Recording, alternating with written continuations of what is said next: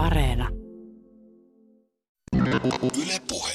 Joni Kettunen, jos sulle e- annetaan eteen läjäpäin kuukausikaupalla jonkun ihmisen sykedataa, niin mitä kaikkea sä voisit tämän ihmisen elämästä tämän datan valossa päätellä? Siis mitä kaikkea se sulle kertoisi ja kuinka niin sanotusti täydellisen tarinan sieltä datasta voisi louhia? Tota, olettaen, että data on hyvälaatuista, sykeväli dataa, niin me nähdään sieltä, miten kunto on kehittynyt näiden kuukausien aikana. Me nähdään, miten tämä henkilö on pystynyt palautumaan öisin, miten stressitasot on vaihdelleet esimerkiksi äh, viikon sisällä ja yli, yli viikkojen. Ja, ja, ja, ja tästä me niin kuin periaatteessa näkee myös niin kuin korkeammalla tasolla erilaisia elämäntapoihin liittyviä asioita. Onko elämäntavat balanssissa, edistääkö ne terveyttä, terveyttä onko siellä niin kuin palauttavia taukoja, mikä on autonomisen hermoston tilanne. tilanne. Eli tota niin kun, kun me nähdään niin kuin aika, aika hyvä kuva siitä, mitä siellä fysiologiassa tapahtuu. Toki me ei tästä fysiologisesta datasta itsessään nähdä, että missä olosuhteissa se tapahtuu, eli mitkä siellä on vaikuttamassa. Mutta toisaalta jostain säännöllisyydestä hän pystyisi toteamaan siis esimerkiksi näin, että jos vaikka niin kuin kahdeksasta neljään on stressitasot tietyllä levelillä, niin voi ehkä päätellä, että tämä ihminen, varsinkin jos nämä sijoittuu arkipäiviin, niin käy esimerkiksi töissä. Tai sitten veikkaan, että vaikka joku niin kuin säännöllinen alkoholin käyttö viikonloppuisin on sieltä kaivettavissa, ehkä mahdollisesti harrastukset, kaikenlaista tämmöistä ikään kuin tarinallista elementtiäkin sieltä löytyy. Kyllä, kyllä voidaan, voidaan tietysti päätellä, että jos samanlaiset ilmiöt toistuu, toistuu että, että tosin täytyy todeta, että meidän databaseien pohjalta voidaan päätyä siihen, siihen tota, tulemaan, että ilmeisesti se työ ei kuitenkaan ole se kuormittavin paikka, että vapaa-ajalta löytyy yleensä ne suurimmat stressit. Okei, voidaan tähänkin asiaan ehkä tänään myöhemmin paneutua. Tänään 6. syyskuuta tässä ohjelmassa keskustellaan fysiologisesta mittaamisesta ja siihen liittyvästä teknologiasta. Joni Kettunen on psykologian tohtori, joka teki aikoinaan väitöskirjansa stressin fysiologisesta mittaamisesta. Hän on myös suomalaisen First Beat-yhtiön toimitusjohtaja.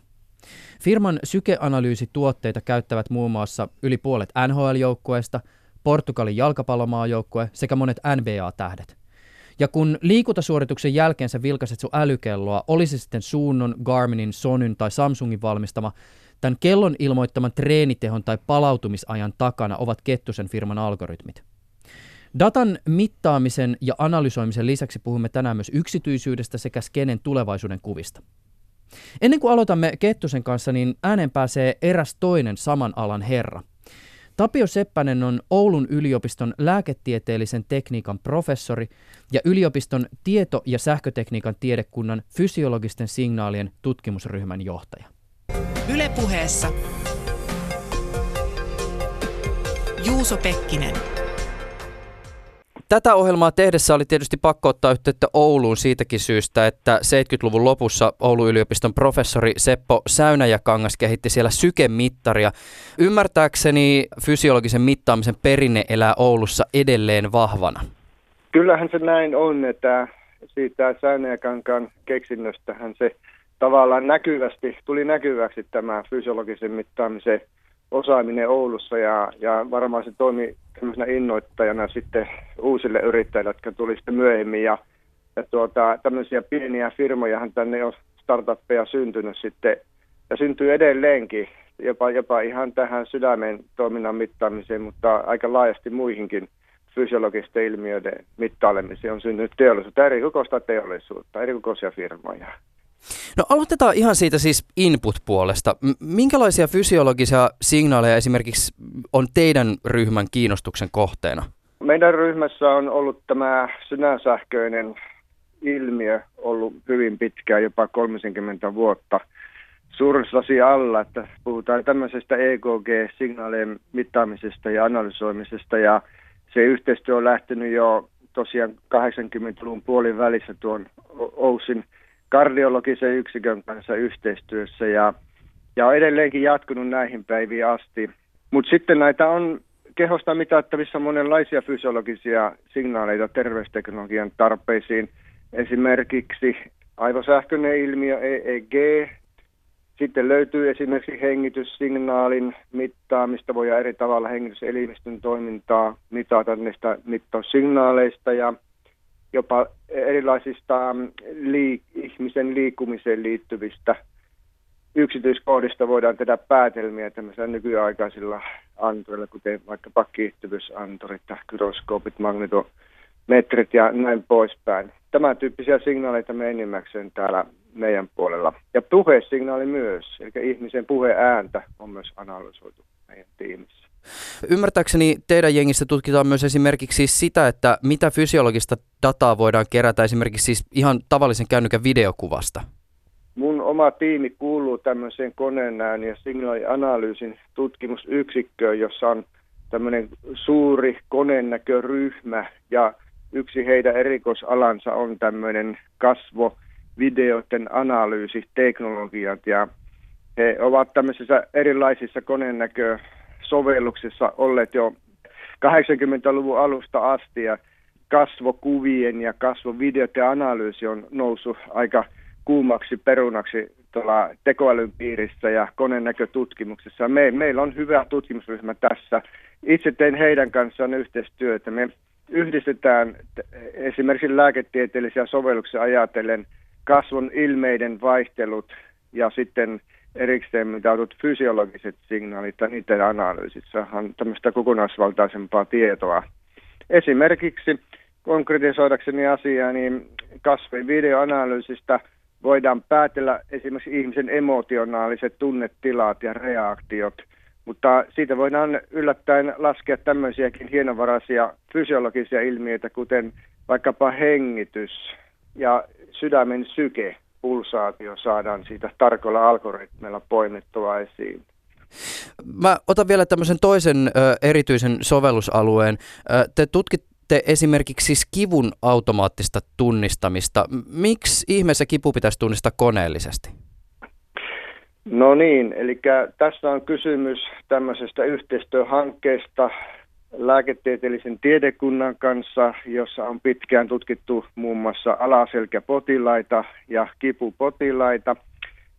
Näissä kipupotilaissa on sellainen haaste lääkärin näkökulmasta, että niitä oireita kuvataan tyypillisesti subjektiivisten tuntemusten perusteella ja niitä, niistä tehdään sitten muistinpanoja ja koitetaan sitten lääkärille kuvata, missä tilanteessa kipuja tuntuu ja, ja kuinka voimakkaasti niitä tuntuu ja niihin sitten lääkäri pyrkii sitten hoitoa, hoitoa ohjaamaan ja esimerkiksi kipulääkitystä määräämään.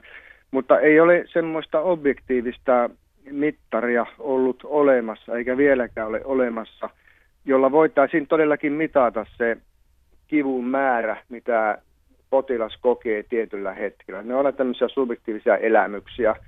Ja tuota, meillä on tässä yksi tällainen Tekesin tukema hanke, jossa mitataan selkäkipupotilaita, suuri joukko, ja me on kehitetty siihen tämmöinen oma mittausmenettely tai protokolla ja useita erilaisia mittalaitteita, jotka mittaa esimerkiksi autonomisen hermoston reaktiota tämmöisessä kipuherätetilanteessa ja myös näitä kasvon ilmeitä, puheääntä ja tällaisia siinä meidän protokollassa.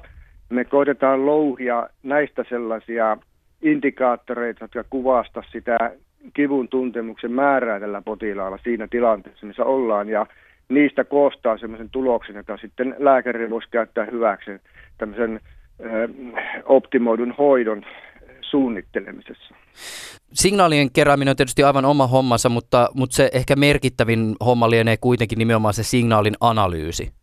No juuri näin se on ja se on nimenomaan tämän minunkin tutkimusryhmäni pääalue, missä me toimitaan. Näitä antureita tehdään tänä päivänä tosi paljon ja laajasti ja niitä saa huokealla ostaa, mutta se kaikkein eli tärkein osa on sitten se, että kuinka sitten signaalia tulkitaan ja sen sijaan, että nämä mitatut aineistot aina kannettaisiin sen lääkärin silmien eteen ja pantaisiin tulkitsemaan niitä, niin me kehitetään tämmöistä tekoälyä, joka sitten tarkkojen tapahtuma mallien perusteella tulkitsee automaattisesti sitä dataa ja antaa tällaisia niin vihjeitä lääkärin pohdittavaksi se on tämmöistä, tämmöistä tavallaan esikäsittelyä, esianalyysiä, jota sitten lääkäri voisi käyttää. Näinhän se on, että lääkäri on se aina sen lopullisen päätöksen tekee näissä sovelluksissa potilaan kohtaamisessa. Tämä teknologia voi olla aina semmoinen avustava toimenpide ja Ja se tarjoaa semmoista tuota, analysoitua tietoa lääkärin päätöksenteon tueksi. Mutta se on tosiaan tämmöistä algoritmikehittämistä tämä työ, jolla sitten tämmöinen tämmöinen äh, niin älykäs anturi voidaan toteuttaa, joka tarjoaa lääkärille äh, muutakin kuin sen raaka datan nähtäväksi. Mutta tietysti yksi kysymys tulevaisuuden näkökulmasta on se, että missä se lääkäri sijaitsee suhteessa potilaaseen. Ö, ymmärtääkseni tekin siis tutkitte myös datan siirtoa eteenpäin ja pilvipalveluita. No juuri sen, näin, näin se on se tämän päivän, tämän päivän tuota, trendi, että oma hoito yleistyy ja ihmisten odotetaan huolehtivan omasta terveydestään, että ei vain vastuteta sairaaloita hoitamaan. Ja sairaaloihin nyt ei voi kerätä suuria potilasmääriä, vaan, vaan sieltä pyritään siirtämään ihmiset kotiuttamaan mahdollisen varassa vaiheessa. Ja kun kyseessä on kuitenkin potilaat, niin he, heitä pitäisi jotenkin jälki seurata sitten. Ja nykyaikainen teknologia antaa tähän työkaluja, eli voidaan mennä tämmöisiin e-health-järjestelmiin, jossa puhutaan etämonitoroinnista. Ja näissä sovelluksissa sitten potilasta mitataan vaikkapa kotioloissa erilaista terveyteen liittyvää informaatiota ja t- tämä on aika kuuma peruna teollisuudessakin, puhumattakaan tutkimuslaboratorioista, että mitä kaikkea niistä potilaista on mielekästä kerätä ilman, että se häiritsee heidän arkielämänsä, mutta jotta se kuitenkin tarjoaa riittävän tarkkaa tietoa sen potilaan hoidon vaikutuksen arvioimiseksi ja sen hoitamisen optimoimiseksi. Ja tässä tämmöinen tiedon siirto jonnekin pilvipalvelimeen on tämän päivän malli, millä asia lähestytään. Eli kerätään tietoa sillä kodeista tai työpaikoilta, missä vaan sairaalan ulkopuolella, miksei sairaalassakin toki, ja tuota, kerätään ne pilvipalvelun siellä, ne koostetaan, analysoidaan ja ehkä tuotetaan raporttia. Sitä se lääkäri voi tarkastaa sitten milloin tahansa ja ehkä sieltä tulee tämmöisiä ilmoitusviestejäkin, että nyt jotain hälyttävää on tekeillä, että, että reagoittaisiin tähän. Ja tiedonsiirto toimii toiseen suuntaan, niin sieltä voi lähteä sitten sairaalasta viesti potilaalle tehdä jotain toimenpiteitä, tulla käymään sairaalassa tarkistuksessa tai tehdä jotain muuta. Sä puhuit nimenomaan potilaista ja ihmisistä, jotka tarvitsee esimerkiksi niin kuin lääkärin säännöllistä valvontaa, mutta et jos ajatellaan näitä esimerkiksi teknologioita, joita teki siellä Oulussa kehitätte, niin mikä sun näkemys on siitä, että kuinka laajasti nämä tämmöiset ammattilaisten ja suoraan terveydenhuollon käyttöön alun perin tarkoitetut sovellukset tulee tulevaisuudessa integroitumaan ihan osaksi tavallisten kuluttajien arkea ja koteja? Minusta on nähtävissä tämmöinen trendi, että, että tämmöisten hyötysovellusten ja huvisovellusten välinen spektri on kyllä täyttymässä entistä laadukkaammilla tuotteilla. Tai ei ole enää ihan selvää, että mikä laite nyt on sitten tämmöiseen niin lääketieteelliseen käyttöön selkeästi suunnattu ja mikä, mikä voisi olla vaikka kodeissa käyttäjillä jatkuvasti käytössään. Näitä väliin tulevia laitteita voidaan suunnitella niin tarkoiksi, siten, että otetaan näistä sairaaloihin alun perin kehdystä kallista monimutkaista laitteista tiettyjä avainelementtejä, sisällytetään pieniin mukana kuljetettaviin laitteisiin niitä, siirretään niitä sinne sitä korkeaa teknologiaa. Tällä tavoin se mahdollistaa, mahdollistaa tämän tarkas seurannan laajemmin kuin mitä aikaisemmin oli mahdollista vain sairaaloissa. Ylepuheessa Juuso Pekkinen.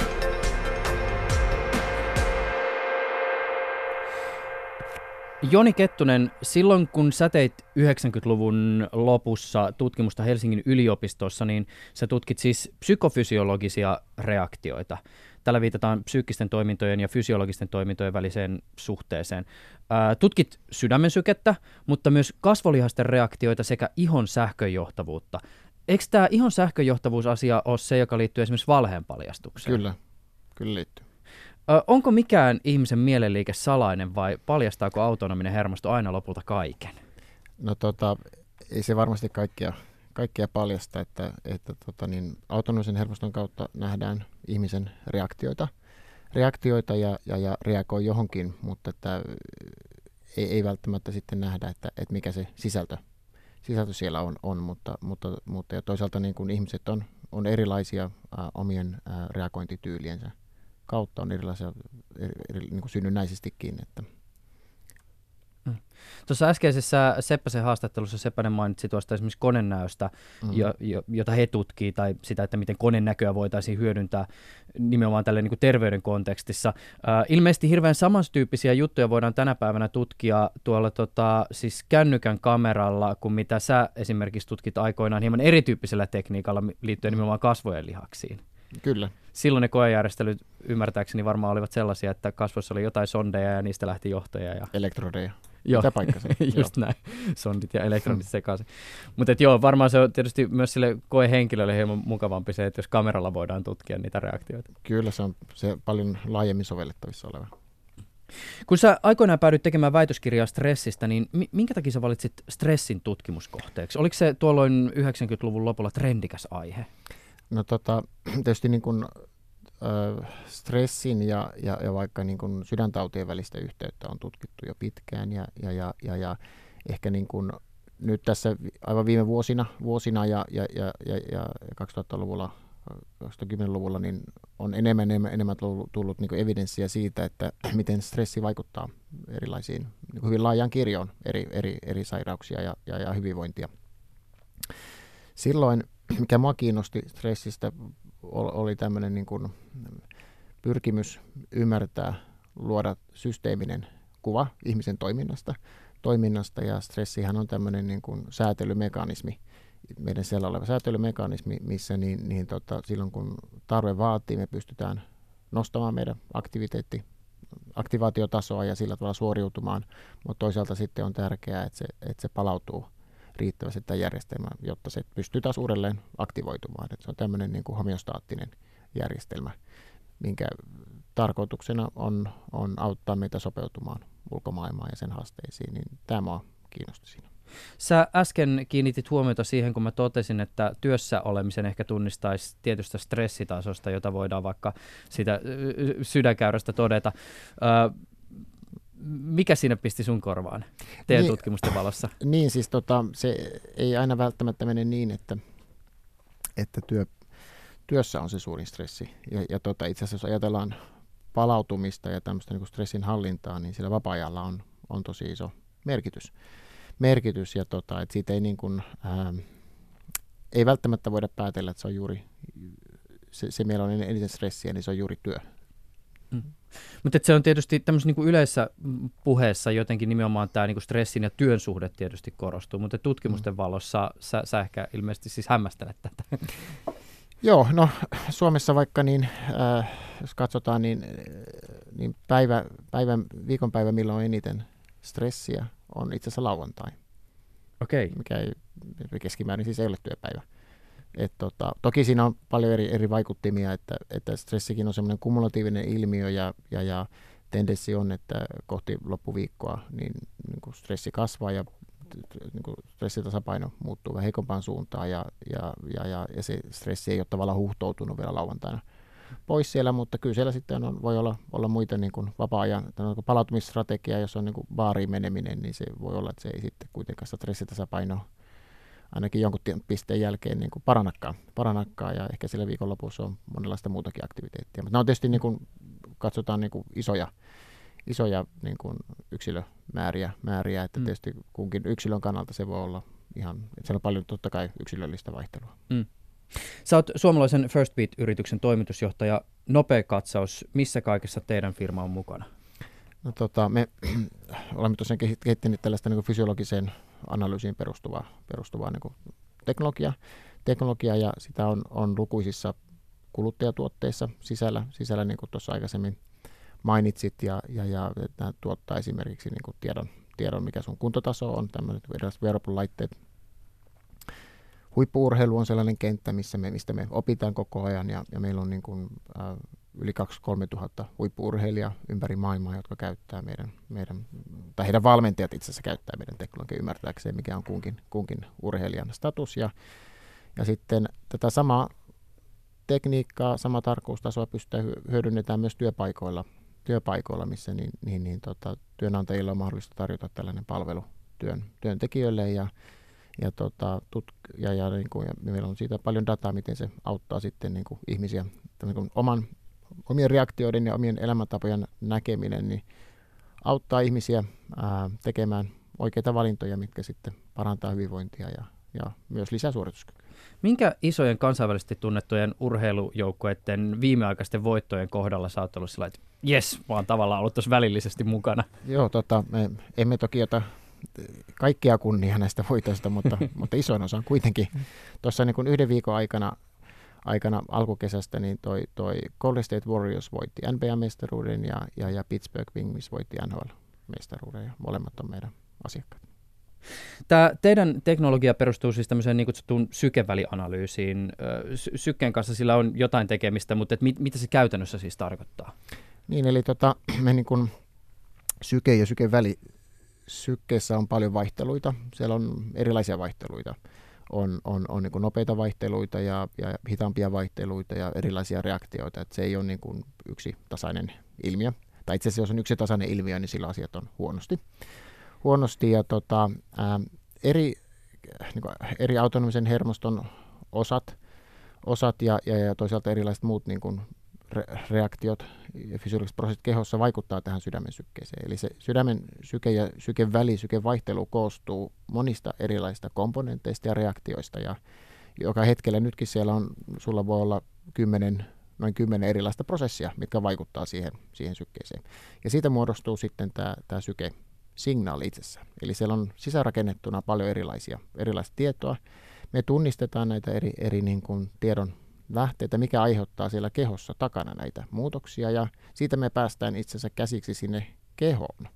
Ja sitten me, niin kuin, me varsinainen työ tehdään siellä, siellä niin kehon analyysien, toimintojen analyysin puolella, eli me rakennetaan tämmöinen digitaalinen malli, simulointimalli siitä, mikä siellä kehossa aiheuttaa näitä muutoksia sydämen sykkeessä ja, ja, ja, ja miten se malli sitten elää siellä. Et siellä on kaikenlaisia puoliintumisaikoja ja ynnä, ynnä muita biologisia elementtejä, mitkä sitten niin kuin, ja tota, ja, ja, ja niinpä me sitten tiedetään, että mitä siellä kehossa tapahtuu. Ja jos me tiedetään, mitä kehossa tapahtuu, niin me voidaan siitä kertoa käyttäjälle.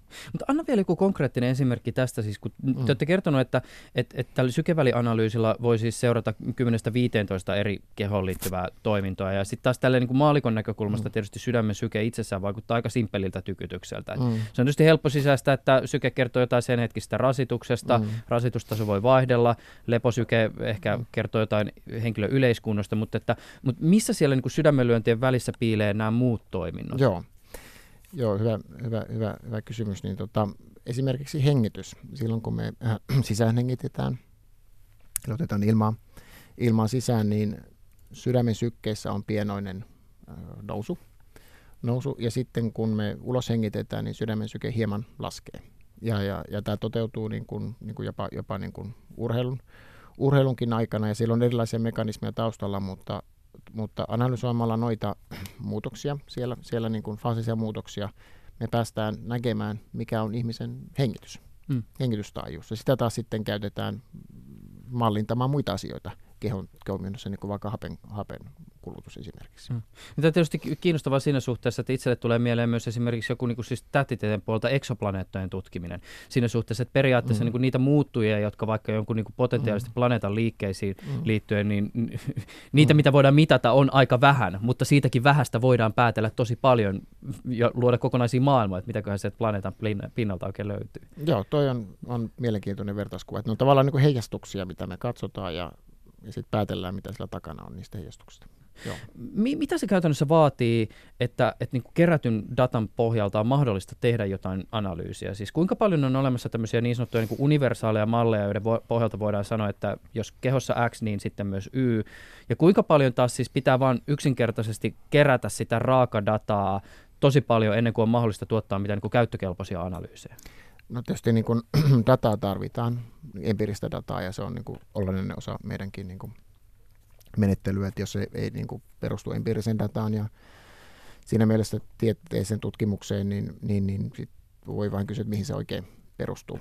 perustuu. Mutta kyllä niin kun, tietysti niin kun se maailma, missä me ollaan, niin puhutaan biologisista lainalaisuuksista, fysiologisista lainalaisuuksista ja, ja, ja, ja, ja silloin ja tämä biologia on niin kuin olemassa a priori mm. etukäteen siellä ja sitten matematiikkaa niin kuin sovelletaan sovelletaan siihen, että, että siinä mielessä niin, niin, niin totta kai kaikki se biologinen tieto, mitä meillä on, ja pystytään sinne niin kuin laittamaan malliin, laitetaan, laitetaan sisälle, sisälle mutta tota, aika paljon me,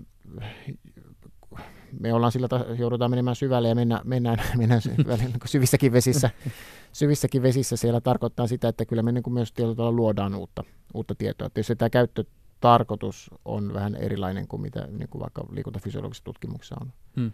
tehty Mut, niin kuin pidempään. Että, että kyllä siellä on niin kuin, biologia on se a priori. Mm. Mutta anna joku esimerkki tavallaan siitä, että, niin kuin, että, että minkälainen voi esimerkiksi olla se tutkimuskohde tai, tai se sovellus, joka voidaan sitten toteuttaa sen jälkeen, kun sulla on siis satojen tuhansien tai kymmenien tai satojen tuhansien ihmisten mm. fysiologista dataa? Joo, no tota, ää, tietysti niin kuin datasetit auttaa kehittämään ja, ja sillä tavalla niin kuin isot datasetit auttaa kehittää ja, ja, ja niin kuin, ymmär, on paljon yksilöllistä vaihtelua eri ilmiöistä, niin se auttaa niin kuin paikkaamaan sitä.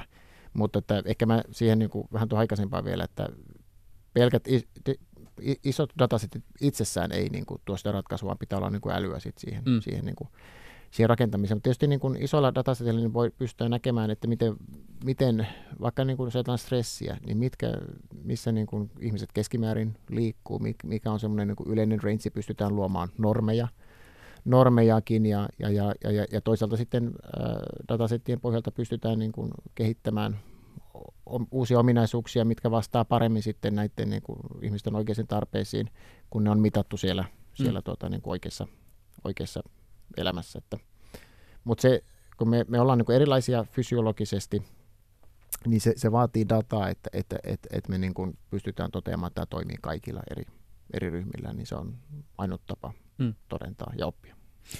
Kuinka arvokasta dataa tavallisen ihmisen fysiologinen data on tällä hetkellä? Ähm, se varmaan riippuu käyttötarkoituksesta ja sitä. Voidaan jäsentää tätä myös niitä käyttötarkoituksen kirjoja. Joo, kyllä. Et tota, ähm, tietysti kuinka arvokasta on, että kuka maksaa siitä, niin. siitä että et tota, ähm, tietysti jos puhutaan niin kuin lääketieteellistä datasta, lääketieteellistä dataseteistä, joilla, joilla pystytään sitten niin kuin kehittämään, kehittämään ja toteamaan niin kuin vaikka uusia diagnostisia työkaluja tai, tai pystytään validoimaan jonkun tietyn, tietyn niin kuin, äh, menetelmän toimimuus tai, tai paremmuus suhteessa niin aikaisempaan, niin totta kai sellainen data on arvokasta, jos se liittyy suoraan niin kuin olemassa olevaan lääketieteelliseen käyttöön, laajan käyttöön. Ää, jos ajatellaan taas kuluttajien keräämää vaikka syke, otetaan vaikka sykevälidataa, mitä kerääntyy palveluihin, niin kyllä se niin kuin arvo varmasti tulee sitä kautta, että kuinka hyviä palveluita sitten tämän päälle pystytään tälle kuluttajalle niin kuin rakentamaan ja tarjoamaan sen datan pohjautuen, että, mm. että, se, että se data itsessään ei välttämättä niin kuin loppupeleissä ole hirveän arvokasta, vaan, vaan se, että mi, mi, mitä sen päälle sitten, mitä palveluita pystytään tarjoamaan niin. sen päälle. Niin, tä, tässä mä just tavallaan jotenkin itse hahmotan tätä niin kuin kuluttajan näkökulmasta äh, sitä kautta, että me tiedetään esimerkiksi se, että kuinka tärkeää joku siis äh, jonkun vaikka niin kuin yksilön käyttäytyminen netissä on, mm. tai tieto siitä on mainostajan näkökulmasta, ja siinä liikkuu niin kuin ihan valtavat rahat. Mutta pohdiskelin sitä, että onko mm. jotain niin kuin tavallaan samalla, samankaltaista sovellus, mm. niin kuin sovellusmahdollisuutta tai niin kuin arvontuoton mahdollisuutta siinä fysiologisessa datassa. Mm. Koska sitten jos ajatellaan esimerkiksi just tätä, että mitä kaikkea sen datan päälle voi rakentaa, niin mm. voin kuvitella, että paljon monia kaupallisia palveluita, jotka monitoroi esimerkiksi terveydentilaa tai mm. tuottaa analyysejä just siitä, että, mm. että miten liikuntasuoritus on mennyt, niin se tietysti tuo sit sitä arvoa. Joo, kyllä. Joo, kyllä näin, että tota, sit toi, toi on niinku yksi kysymys on niinku tämän datan käyttäminen mainostamisessa. Tietysti me ollaan niinku, niinku lähinnä, mitä me mietitään, että miten tämä auttaa parantaa terveyttä ja hyvinvointia, hyvinvointia mutta tota, tietysti noin periaatteessa siis kyllähän niin kuin liikuntadataa hyödynnetään tänä päivänäkin jo tarjoamalla vaikka oikeanlaiset lenkkarit sitten, sitten niin kuin, että se, t- tämähän on jo tapahtuu hmm. tänä päivänä, mutta tot, sitten, että niin kuin, jos vaikka tieto stressitasoista niin kuin välittyisi, välittyisi mainostajalle, mainostajalle ja sitten niin kuin oppisi niin kuin jaksottamaan oikealla tavalla oikeanlaisia tuotteita, mitä, mitä, tuota, niin kuin, mitä, mitä markkinoilla on nähnyt, että nämä niin kuin tässä tässä vaiheessa tämä on niin otollinen tämä henkilö ostaa, niin, niin en, en ehkä halua lähteä sellaisen sovelluksen. niin, se, se on tietysti aika kuumottava kuulonen kuva, mutta siis hieman tähän liittyen, äh, jos ajatellaan niin tätä datan käyttöä, siis tällä viikolla Yle uutisoi äh, siitä, kuinka translate.com-sivuston kautta käännettyjä tekstejä oli ollut mahdollista löytää avoimesti tai avoimesta netistä. Ja mm. tämä on tietysti siis huonoa palvelua, sehän nyt on mm. ihan selvä, mutta aika harva varmaan käynnispalvelua käyttäessään on tajunnut, että palveluntarjoajalla saattaa palvelun käyttöehtojen puitteissa olla oikeus tallentaa ja käyttää tätä dataa parhaaksi katsomallaan tavalla. M- miten sä näet tämän kysymyksen siis, kun kyseessä on fysiologinen data? Kuinka mm. tarkasti käyttöehdot kannattaa lukea silloin, kun on ostanut vaikka uuden aktiivisuusrannekkeen ja sitten ottaa käyttöön tämän palveluntarjoajan alustan, johon sitä dataa ladataan? Joo, tota, noin niin kuin, tuolla on tietysti paljon erilaisia la, lakia säädöksiä, jotka niin kuin, niin kuin määrittelee pitkälti tätä niin kuin datan, datan, datan käyttöä ja, ja, ja tuota keräämistä. Että, kyllä mä näkisin, että kuitenkin niin kuin, tämmöinen niin kuin fysiologinen data, ja ajatellaan vaikka liikedataa, niin äh, kyllä sen niin kuin, varmasti niin kuin rikolliset käyttötarkoitukset, ajatellen vaikka, niin on, on huomattavasti pienempiä kuin vaikka luottokorttitietojen tai tällaisten niin kuin dokumenttien. Et siinä mielessä se on niin kuin huomattavasti arvioisi, että huomattavasti vähemmän vahingollista, mutta, mutta totta kai niin kuin, jos tietää, missä ihminen oli ja, ja, ja, ja joku ulkopuolelle pystyisi päättelemään, missä ihminen oli ja, ja, ja onko siellä vaikka stressiä tai palautumista, niin ehkä sitä johonkin voi, voi hyödyntää, mutta kyllä se niin kuin, a, aika hankalaa sen hyödyntämään, kun verrataan johonkin ehkä muuhun, tulen, mm. enemmän tulen arkaa aineistoa. Miten esimerkiksi, kun teillä siis on asiakkaana maailman isoimpia urheilujoukkueita ja isoja urheilutähtiä, niin kuinka usein teiltä siis kysytään tästä datan käytöstä? Minkälainen datapolitiikka teillä on? Äh, joo, siis kyllähän niin kuin, äh, totta kai me emme, niin kuin, emmekä voikaan dataa luovuttaa, luovuttaa ed- edespäin. Ja, ja tota, aineistoja käytetään anonyymissä muodossa isoissa määrissä tutkimukseen, tutkimukseen mutta, mutta, mutta että siihen se niin kuin, niin kuin rajoittuukin, että mutta tämä on tietysti semmoinen asia, mitä mä oon pohdiskellut esimerkiksi tämän biopankkiasian kanssa, mm. joka, joka Suomessa tietysti on ollut biopankkilakiin liittyen mm. ää, tämmöinen y- yksi lääketieteellinen kuuma peruna, siis sitä, että kuinka paljon esimerkiksi niin kuin ihmisen luovuttamaa dataa voidaan käyttää niin kuin lääketieteelliseen tutkimukseen ja onko tällä datalla ehkä mahdollisesti myös jotakin niin kuin mm. kaupallista potentiaalia tai että saako sitä sitten luovuttaa niin kuin kaupallisille toimijoille eteenpäin. Mm. Mutta että mm, mm, esimerkiksi mit, miten niin kuin teidän skenessä tämä käytäntö menee, että jos teillä on esimerkiksi dataa vaikka jostain niin kuin siis NBA- tai NHL-tähdistä, niin onko tämä data semmoista, jota automaattisesti saa ikään kuin anonymisoidusti sitten hyödyntää teidän tekemän tutkimuksen tarpeisiin? Tuotekehitysmielessä, kyllä. Kyllä, ja, ja sitten niin kuin, ja tietysti niin kuin yhteistyössä sitten näiden niin kuin seurojen kanssa pystytään pystytään tekemään, mutta, mutta emme tietenkään muuten pystytä sitä hyödyntämään. Mm. Se on tietysti kiinnostava tämä kysymys, että missä kulkee niin kuin julkisen ja yksityisen fysiologisen datan rajaviiva. on, onko sun mielestä Joni Kettunen olemassa sellaista tilannetta, jossa sä näet, että olisi perusteltua julkaista esimerkiksi jonkun urheilijan fysiologista dataa? Siis tätähän jonkin verran tehdään mm. ja esimerkiksi siis vuonna 2015 Tour de Francein voittanut brittiläinen Chris Froome julkaisi omaa fysiologista dataansa vastatakseen kriitikoille, jotka epäili voiton tulleen epärehellisillä keinoilla. Joo, mä tota, vilkasin sen ja, ja tota, se, ää, tota, se on tietysti, että mitä sillä datalla sitten oikeasti voi, voi tuota, niin kuin todistaa, niin se on, se on ehkä ihan hyvä aiheellinen kysymys. kysymys. Mutta kyllä mä sikäli näin sen hyvänä, että, että jos se niin kuin herättää keskustelua en, en, enemmän niin kuin, niin kuin, jopa niin kuin hyvinvointiin liittyvistä asioista, että monet näistä samoista parametreista, vaikka niin kuin VO2 max, niin kuin tässä pyöräilijöille on tietysti tärkeä parametri. Maksimaalisen hapenottokykyyn liittyvä. Kyllä, kyllä. Niin, tota, niin, niin totta kai on siellä aivan äärilaidassa, mutta ihan yhtä lailla tämä sama parametri niin itse asiassa ennustaa meidän kuolleisuutta, kun, toki niin kuin sillä, niin kuin toisessa laidassa. laidassa että, tota, että jos se niin kuin, jos tämä niin herättää yleistä kiinnostusta, kiinnostusta niin kuin, niin kuin, äh, keho, tavallaan siihen, mitä ke, niin kuin kehon toimintoja mittaamalla, miten me voitaisiin niin ymmärtää paremmin, miten, miten lisätä meidän hyvinvointia ja parantaa, parantaa vaikka kuntoa, niin sikäli se on musta ihan, ihan, ihan hyvä, mutta, mutta en, mä, en mä sitten niin kuin mediaahan se on. on että.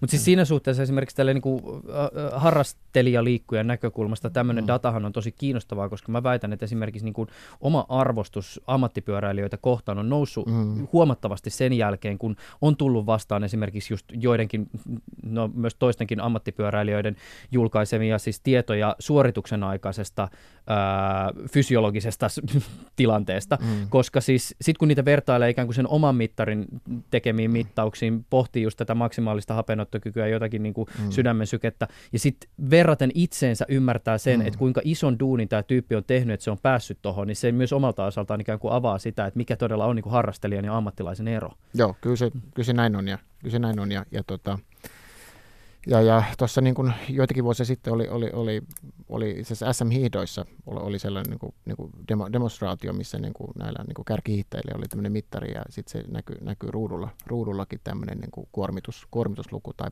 patterina se oli. Ja kyllä niin kuin mä ymmärsin, että siinäkin se, niin kuin se, se toi katsoja lähemmäksi sitä, sitä suoritusta ja se tuska, tuska ikään kuin välittyi paremmin mm. tällaisten mittareiden kanssa, että, että kyllä. Mutta tässä tullaan just tähän kysymykseen myös siitä just, että, että kuinka ikään kuin yksityistä se data on, ja nyt mä puhun mm. niin kuin fiilispohjaisesti, koska mä oon aina välillä miettinyt mm. sitä, että, että olisiko se niin kuin minkäänlainen ikään kuin haitta, jos esimerkiksi allekirjoittaneen liikuntasuorituksen, mm. liiketosuoritusten niin kuin vuosien aikana kerätty data vuotaisi johonkin ulospäin. Olisiko siitä mulle jotain haittaa? No en, mm. niin kuin, ensikäteen niin kuin ei tule mieleen, että se ehkä jotenkin loukkaisi mun yksityisyyttä. Mm. Mutta mitä jos joku alkaisi kaivaa siitä datasta esimerkiksi siis vaikka jotain niin kuin siis lääketieteellistä mm. diagnoosia. Tai että mitä, mm. miltä Chris Froomeista tuntuisi, jos hänen julkaisemassa datan pohjalta yhtäkkiä joku olisi todennut, että hei, sulla saattaa olla joku sydänsairaus. Mm. Tietysti saattaa olla niin kuin, ihmiselle itselleen eduksi, mutta toisaalta siinä saattaa tulla myös sellainen fiilis, että nyt mun niin kuin yksityisyyttäni on mm. jollakin tavalla loukattu. Joo, kyllä. Tota, kyllä tietysti niin kuin asioita yhdistelemällä, esimerkiksi niin eri datasetteja, jos pystyy yhdistelemään, niin niistä pystyy sitten, niin kuin, on, on, on niin kuin potentiaalisesti mahdollista saada enemmän, enemmän aikaa. Että ehkä mä, tota, ehkä mä sillä tavalla, niin kuin, että tuossa on tietysti aina niin kuin tasapaino, että, että, että ehkä mä niin kuin pidän tärkeänä sitä, että, että te, jos me niin pystytään tuottaa aineistoa meidän, meidän niin kuin hyvinvoinnista, niin, niin se, se voi sitten niin kuin auttaa, auttaa meitä niin kuin yhteiskuntanakin myös niin kuin torjumaan sairauksia, sairauksia ennaltaehkäisemään sairauksia. Että se, se on niin musta sellainen niin, kuin niin iso mahdollisuus, mitä ei pidä, pidä niin kuin jättää, jättää käyttämättä. Mutta tietysti tuo balanssi tuossa, tuossa on, on niin kuin erittäin tärkeä. Tähän ter- terveystietoon tietysti liittyy tämä kysymys just niin kuin sen y- yhteisen edun ja sitten ikään kuin sen y- y- yksilönäkökulman välistä mahdollisesta jännitteestä. Mm. Kun joku maa valitsee presidenttiä, niin siinä yhteydessä saatetaan käydä keskustelua tulevan presidentin mahdollista terveydellisestä kyvykkyydestä hoitaa sitä tehtävää. Mm. Suomessa presidenttejä on suositeltu raportoimaan terveydentilastaan säännöllisesti, koska asialla on katsottu olevan yhteisen hyvän näkökulmasta merkitystä. Mm. Ja meillä on tietysti ammattuja, joiden yhteydessä fyysisellä kunnolla on ehkä enemmän merkitystä kuin jossain mm. toisessa hommissa, mutta kun fysiologinen mittaaminen ja analyysi kehittyy ja leviää, niin voiko riskinä olla se, että tulevaisuudessa nämä mittaustulokset asettaa esimerkiksi työntekijät eriarvoiseen asemaan? Ää, teidän, siis First Beatin tekemässä tutkimuksessa on käynyt ilmi, että fysiikka voi olla urakehityksen esteenä, kun ihminen kuormittuu, ei palaudu eikä ole parhaimmillaan. Voidaanko me esimerkiksi tulevaisuudessa elää sellaisessa maailmassa, jossa jonkun urakehitystä torpataan, koska nähdään, että jonkun toisen fyysinen kyvykkyys tarjoaa paremmat mahdollisuudet selvitä tehtävästä? No tota, jos, jos niin kuin, äh, pois luetaan ihan sellaiset tehtävät, se pitää olla tietty fyysinen, fyysinen tuota, niin kuin taso, taso niin, niin, niin tota, en usko, että, tai en usko, että, että tuohon suuntaan ollaan millään tavalla menossa, menossa ja, ja, ja eikä se taida olla niin kuin, niin kuin laillistakaan, että, että, että meilläkin kun, kun, niin kuin, että kyllä työnantajalle menee tietoa näistä niin kuin, tilanteista, mutta se on niin karkealla ryhmätasolla, mikä sitten lähinnä auttaa ymmärtää, että mihin suuntaan niin kuin, asioita pitäisi kehittää. kehittää ja, ja toi, niin kuin, toi, mitä kuvasit, niin on, olisi niin kuin, sikälikin väärin ja tyhmää, että kuitenkin niin kuin, jos, äh, jos jonkun sanotaan, niin kuin työsuoritus, tuo työsuoritus vaikka niin kuin on, on heikolla tasolla liittyen elämäntapoihin, elämäntapoihin tai vaikka niin kuin heikkoon kuntoon, niin se on kuitenkin sellainen asia, mitä voidaan parantaa kohtuu, kohtuu helposti, helposti, helposti, mutta kuitenkin mm. siinä on niin muutoksia pystytään todistettu tekemään, että, että se olisi niin erittäin lyhytnäköistä mm. toimintaa. Mä kysyn tässä saman vielä toisin sanoen, ehkä vielä vähän tiivistän. Kuinka todennäköisenä sä pidät sitä, että fysiologisen mittaamisen pohjalta tehdyt analyysit vois toimia samanlaisena indikaattorina tulevaisuudessa kuin vaikka luottoluokitus. Ja siis viittaan mm. tässä esimerkiksi siihen, että mm. ä, on puhuttu vaikka näistä niin kuin vakuutusyhtiöistä, jotka jakaa mm. asiakkailleen aktiivisuusrannekkeita ja tarkoituksena on tietysti se, että pyritään niin kuin edistämään terveellisiä mm-hmm. elämäntapoja, mutta sitten taas jonkun mielessä siinä sellainen tulevaisuus, jossa elämäntapatiedot kytketään vakuutuksen hinnoitteluun. Joo, tietysti niin kuin on tärkeää, että tämän tyyppiset asiat perustuu vapaaehtoisuuteen. Että se, on, se, on, se on tärkeää. tärkeää. Että tietysti niin kuin jos ajatellaan vaikka työnhakijaa, niin kyllähän niin kuin työnhakija, joka on pitänyt itsestään huolta, on, on hyvässä kunnossa – on, on palautunut, palautunut niin, niin, niin noin niin kuin periaatteessa on, on paremmassa tilanteessa, tilanteessa. Mutta niin kuin sanottu, niin, niin, niin, niin, kuin, niin kuin jokainen meistä voi elämäntapoja muuttaa, että se, se, se, on, se on niin kuin se, sen hetkinen tilanne.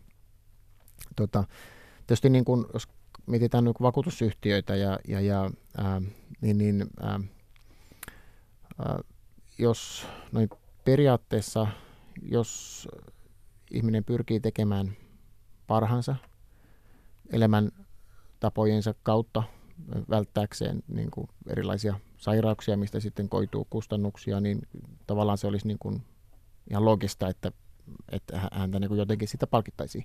Mutta että me on tietysti niin kuin fysiologisesti ja biologisesti, niin me ollaan erilaisia ja vaikka meidän niin kuin potentiaali parantaa kuntoa erilainen eri, eri ihmisten välillä. Et siinä mielessä niin, niin, niin ää, ehkä sitten mitä voi, pitäisi niin enemmän katsoa, että mitkä on ne parhaat pyrkimykset ja mahdollisuudet hmm. per henkilö. Että, että sillä tavalla, että niin kuin absoluuttisesti katsottaisiin terveystietoja tai, tai, tai muita hyvinvointitietoja, niin, niin, niin se, semmoista, en usko, että sellaisen maailma olla menossakaan. Mutta toisaalta Kyllä. tässä on tietysti se mahdollisuus, että ihmiset omasta ilostaan jakavat sitten joo, sitä omaa dataansa. Nimenomaan, se on.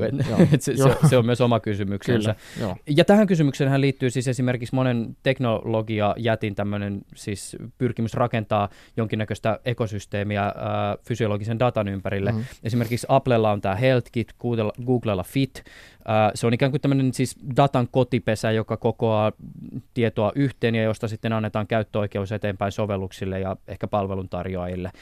M- miten sä näet, että tämä maailma tulee niin kuin tulevaisuudessa kehittymään? Siis yksi vaihtoehtohan on siis se, että, että tulevaisuudessa dataa ei ikään kuin kerätäkään mikään yhteen paikkaan, vaan että mm. sovellukset ja palvelut kerää sitä omilla tahoillaan ja data on ikään kuin hajallaan. M- miten sä näet, että tämä asia tulevaisuudessa kehittyy? No joo, tota, kyllä se niin kuin itse tämä tilanne tällä, tänä päivänä on, että se data on enemmän tai vähemmän hajallaan. hajallaan että, että tota, varmasti niin kuin, ää, mä luulen, että kuluttajia ja kansalaisia kiinnostaa eniten se, että mi, mi, millaisia palveluita siihen tulee, mitä, mitä hyötyä minulle on siitä, mitä minä opin siitä, mikä on, mistä, mistä palvelusta he haluaa maksaa. maksaa ja, ja se varmaan niin kuin ajaa, ajaa kehitystä eteenpäin, että miten tästä niin kuin niin kuin biologista datasta tulee niin kuin hyödyllisempää, miten se auttaa meitä. Hmm. Auttaa meitä, meitä niin, ja, ja, ja tavallaan sitä kautta sitten tietenkin se data pitää olla niiden palveluiden käytössä, mitkä sitten, sitten niin kuin tällaisen, tällaisen hyödyn ja arvon pystyy tuottamaan. tuottamaan. Et siinä mielessä niin, niin mä luulen, että on, niin kuin, on on niin suhteellisen pieni joukko ihmisiä, joita, joita, joita sinä niin ajattelee sitä datan keräämistä palveluna, palveluna vaan se, että miten, mm. miten, mikä se next step siitä on ja miten se, niin kuin, minkälaista ohjausta se meille antaa kullekin antaa elämäntavoissa, niin se on se, se, on se mikä varmaan niin kuin määrittelee. Ja totta kai voi olla, että se, se niin kuin sitten tapahtuu vaikka yhden keskitytyn databasein kautta tai, tai sitten ne on niin kuin täysin erillisiä palveluita, minne se data on kerätty. Että hmm. Kyllä tietysti niin kuin varmasti hyvä kehitys on, jos, jos niin kuin tämän niin kuin datan käyttömahdollisuudet laajenee mm. sillä tavalla, että se, se ei ole niin kuin lukittuna jossain tietyssä ekosysteemissä. Mm.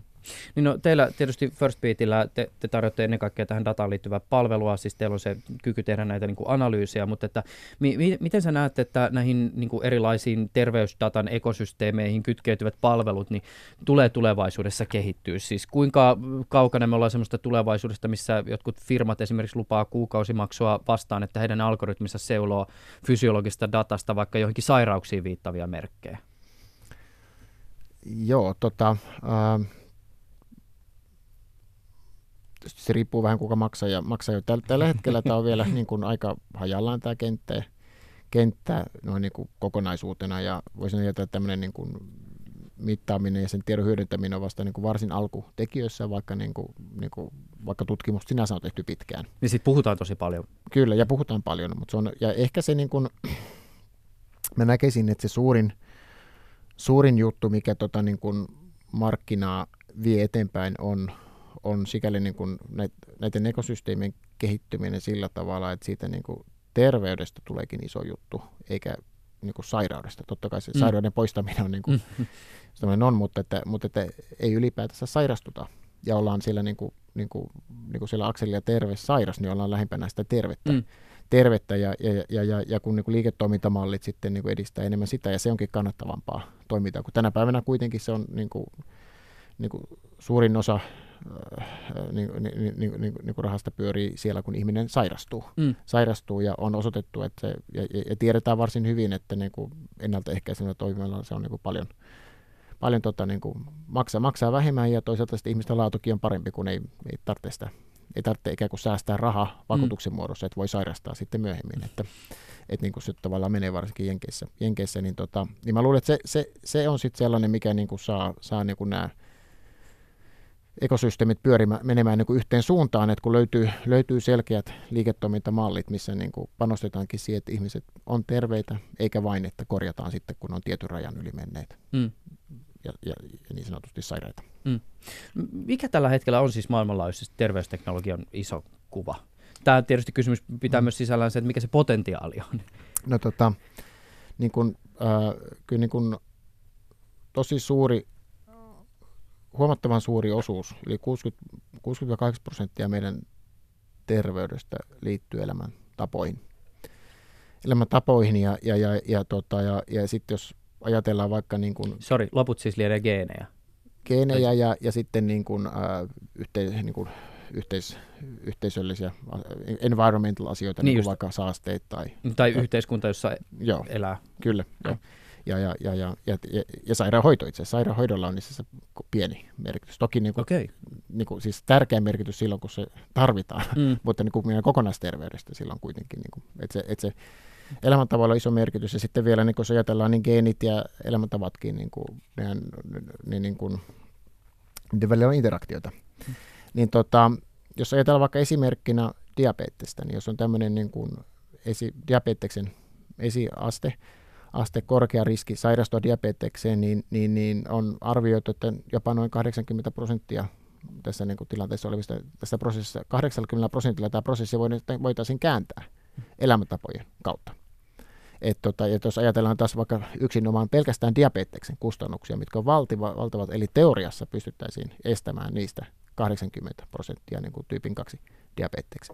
Hmm. Ja, tota, ja samoin niin kuin sydän, sydänsairaudet ja monet, niin, on, ne on niin kuin, stressi esimerkiksi on sellainen, se on niin kuin erittäin niin kuin suuressa määrässä niin kuin sairauksia mukana jollain tavalla, että ei välttämättä suoraan aiheuttamana, mutta aiheuttajana, mutta kuitenkin niin kuin moduloivana faktorina. Hmm. faktorina siellä. Että kyllä niin kuin mahdollisuudet on, on siellä niin kuin tosi suuret, jos, jo, ja, ja, ja, ja ja, ja, ja sitten kun ei puhuta pelkästään kustannuksilta, puhutaan niin kuin ihan meidän niin kuin inhimillisestä eläm, arvoista elämänlaadusta, mm. niin siinä on niin tosi paljon voitettavaa. Että, että, että, että kyllä mä niin kuin uskon, että kun kymmenen vuoden päästä katsotaan taaksepäin, niin, niin, niin, niin, niin paitsi totta kai maailma on kehittynyt, mutta me katsotaan, että no näinhän tämä piti mennä. Mm. Että näin tästä, tässä, oli niin kuin, tässä on niin kuin järkeä, että on näin, että, että toimitaan niin kuin fiksusti. Mutta että Ymmärrän toki myös, että se on haastava kysymys. Tähän liittyy politiikka ja kaikenlaisia niin kuin, intressejä mm. eri puolille. Että, mm. mutta. mutta alkaa melkein kuulostaa siltä, että, että nimenomaan se niin kuin, tavallaan niin terveysbisnes alkaa viedä markkinaa sieltä sairausbisnekseltä. Sehän se, sehän se ristiriita, josta on. niin. Mm. Me, me, miten tota siis, me tässä jo lähetyksen alussa hieman puhuttiin tästä asiasta ää, Tapio Seppäsen kanssa, mutta että miten sä näet tämän kysymyksen siitä, että kuinka isosti ja minkälaisten teknologioiden kautta sä näet, että terveysteknologia tulee integroitumaan osaksi ihmisten elämää? Koska siis yksi kysy, tai yksihän vaihtoehto myös toisaalta on siis se, että ikään kuin aktiiviliikkujat mm. ja itsensä mittaajat ja urheilijat on ikään kuin oma iriytynyt asiakaskuntansa, Ja sitten on taas se muu porukka, jota ei niin kuin oikeastaan sen enempää kiinnosta. Mm. Niin tota toi on, tuossa on niin kuin, niin kuin pari, pari, pari juttua, että, että sellainen, ää, se on, että oikeastaan me voitaisiin niin laittaa kahteen, kahteen korin motiivit liittyen, liittyen niin kuin, niin kuin näihin, näihin niin kuin erilaisiin mittauksiin. Ja, ja, ja, ja, ja toinen on, on, on suorituskyky, mikä liittyy niin kuin usein juuri urheiluun, mutta voi liittyä myös niin kuin, niin kuin työhön, mm. työhön ja, ja niin kuin, että, että kuinka, kuinka niin kuin, esimerkiksi vaikka johtajilla. Ja tota, toinen on terveys. Että haluan pysyä terveenä, tai haluan vähentää joitakin niin kuin ongelmia, terveysongelmien vaikutusta.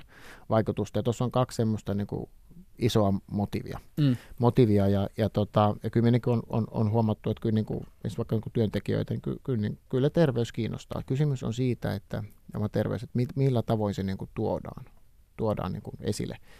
esille, esille. Et, tota, et se, minkä mä niin kuin, uskon, että, että, että niin kuin toinen trendi, kun mitä in, in, insertissä oli, että niin kuin lääketieteellinen tekniikka tulee koteihin, niin, niin, niin tavallaan se pitää paikkaansa, että näiden niin kuin, äh, kuluttajatuotteiden niin kuin sensorit vaikka on kehittyneet, kehittyneet paljon, paljon mutta, mutta mä näen, että niin kuin, nimenomaan toisaalta nämä kuluttajatuotteet sillä tavalla niin kuin, niin kuin paranee, niiden antama tieto, tieto niin kuin, äh, on aina vaan parempaa ja parempaa ja parempaa ja näiden kuluttajatuotteiden tai kuluttajatuotteiden tyyppisten ratkaisujen hyödyntäminen sitten niin kuin sairausten, sairauksien ennaltaehkäisyssä yksilöllisissä hoitosuunnitelmissa jo ennen kuin tämä sairaus on edes diagnosoitu, millä mm. vältetään. Ja ne on tämä niin yksilöllisen datan hyödyntäminen. Ja toisaalta vaikka sitten diagnoosin jälkeen, jälkeen jos sen rajan yli on menty, niin, tota, niin kuin hoitotasapainon optimoinnissa, niin se on varmaan semmoinen trendi, mikä me tullaan, tullaan näkemään. Mm. Minkälaisia muuten tulevaisuuden teknologioita sä näet? Siis tänä päivänä tietysti, ja tämä liittyy myös aika pitkälti nimenomaan siihen, jos puhutaan siitä suorituksen ö, optimoinnin korista, niin siihen, mutta että meillä on esimerkiksi paljon ran, ranteessa olevia laitteita, jotka mittaa mm. liikettä, askelmittareita, joissakin kehittyneissä laitteissa mitataan sykettäkin ranteesta jo valolla. Onko tämä nyt esimerkiksi semmoinen, niin kuin mitä vaikka kymmenen vuoden päästä on, vai et, mm. integroituuko teknologia jollain tolla, jollain toisella tavalla osaksi ihmisten arkea ja ympäristöä? No varmaan niin noin noi elementit sillä tulee olemaan. olemaan ja esimerkiksi tuo sydämen syke on siinä mielessä niin kuin hieno juttu, että siinä päästään näkemään kaikenlaisia asioita sieltä fysiologiasta. Ja, ja tota, että sellainen mikä niin kuin iso, iso trendi, mikä kyllä se niin kuin muitakin sensoreita tulee olemaan, mutta että se mikä tulee olemaan se trendi, että tästä tulee niin kuin vaivattomampaa, helpompaa. Se voi olla koko ajan läsnä, akkujen kesto paranee ja ne on niin kuin vähemmän niin kuin, vähemmän esillä, esillä ellei nyt halua, että se on esillä, esillä ja, ja, ja että et siitä tulee niin kuin vaivattomampaa ja helpompaa, helpompaa ja, ja, ja, ja toisaalta sitten niin kuin niistä saadaan niin kuin, ihan niin kuin tavallinen ihminen saa enemmän enemmän irti, irti sitten ja pystyy hyödyntämään sitä tietoa mm. paremmin. Että. Niin, niin tällä hetkellähän se tilanne on siis aika pitkälti, tietysti varmaan joku biohakkeri on saanut optimoitua tämänkin prosessin mm. ö, paremmaksi, mutta niin kuin, tällainen tavalliset kuluttajat se vaikuttaa siltä, että et, et, okei, on potentiaali kerätä sitä tietoa paljon. Mä voin hankkia mm. itselleni siis niin 24-7 sykemittauksen, ö, laitteen, joka jatkuvasti seuraa meikäläisen niin kuin askellusta, kuinka paljon mä liikun portaita, suorituksen aikaista niin kuin fysiologista mittaamista, älyvaakaa, vaikka mitä, mutta jotenkin tuntuu, että näiden näiden, se, se raakadatan yhdistäminen ja sit siitä just sen analyysin tekeminen on ehkä sitten kuitenkin se, mikä tällä hetkellä jää puuttumaan.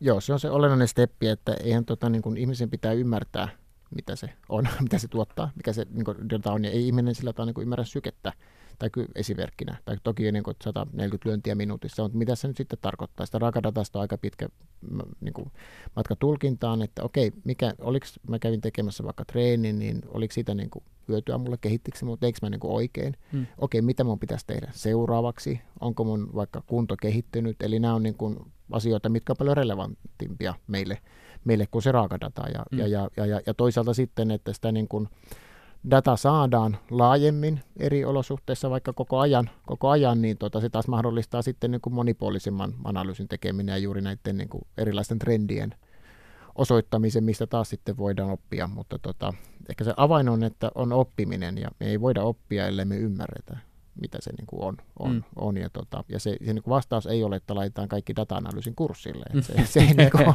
se, se, se, se ei ole vastaus. Ja sitten kun me opitaan, niin sitten me niin kuin vo, voidaan tehdä muutoksia ja sitten sit toivottavasti voidaan, voidaan niin kuin verifioida, että nämä muutokset toimii ja tämä on mm. hyvän suuntaan.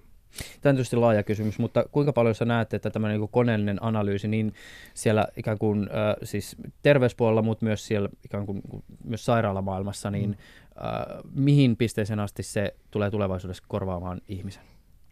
Ähm, kone- te- joo, kyllä tuota, niin kun, tietysti tämä, tämä niin kun, vaikka tämä, tällä alalla, missä me tehdään, niin tavallaan se tämä koneellinen analyysi on, on vähän niin kuin työkalu, mutta sitten pitää tietää, minkälainen talo ollaan niin kuin, niin kuin rakentamassa. rakentamassa. Mutta kyllä niin kuin, äh, kyllähän niin kuin koneiden kapasiteetti analysoida isoa, isoja datamääriä on niin kuin verraton ja, ja nostaa sieltä niin kuin vaikka niin kuin yksittäisiä tapauksia mm. ylös, ylös että, että kyllä se niin kuin ilman muuta tulee, tulee, tulee lisääntymään ja, ja, ja, ja, ja ehkä mä näen, että siellä niin kuin terveydenhuollonkin puolella, jos niin kuin pystytään tai sanotaan, että kun lääkärin työ, työ pystyy niin keskittyä enemmän siihen potilastyöhön esimerkiksi, niin se on varmasti arvokasta, mm. arvosta kaikille, että semmoinen kaikenlainen rutiini, rutiini niin kuin, niin kuin, niin kuin vähenisi. Ja jos, jos on vaikka joku harvinainen sairaus, sairaus, mikä on niin kuin vaikka yhdellä, yhdellä miljoonasta, niin, tota, niin, niin, niin tosi hankala niin kuin yleislääkärin on, tosi hankala yksittäisen lääkäri on se niin kuin, niin kuin sieltä niin kuin sitten noukkia, mutta mm. kone, kone pystyy siinä niin kuin auttamaan, auttamaan tarvittaessa. Että, mm.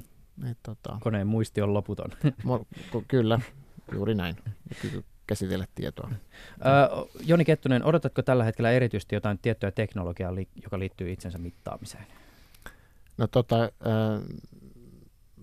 me ollaan vähän niin kuin naimisissa tuon sykemittauksen kanssa, niin, niin, niin tota, ja, ja se, se, mikä on niin kuin hieno trendi, että, että siitä tehdään, se tehdään niin kuin teknisesti koko ajan enemmän ja enemmän saatavilla, hmm. saataville, ja, ja, ja se, se lisää niin kuin valtavasti sovellusmahdollisuuksia. Hmm, niin kyllä, mutta se tietysti, että, että sen saa mahdollisimman helpoksen kuluttajan näkökulmasta, niin se on se oma kysymyksensä. Kyllä. Eihän sykevyö nyt hirveän iso vaiva ole, mutta, mutta tota, vaiva Optin, kuitenkin. On jo kyllä, että kyllä tuo optinen syke on sellainen, mikä sen, sen optisen sykemittauksen parantuminen on niin kuin keskeisessä roolissa. Kyllä. Joni Kettunen, äh, kiitokset tästä keskustelusta. Tämä oli ilo. Kiitos. Ylepuheessa Juuso Pekkinen.